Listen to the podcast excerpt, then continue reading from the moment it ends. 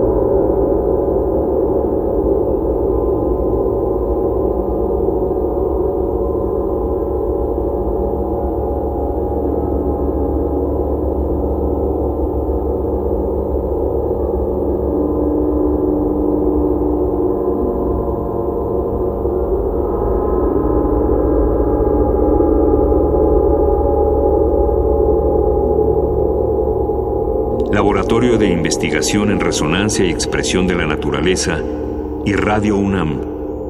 Experiencia Sonora.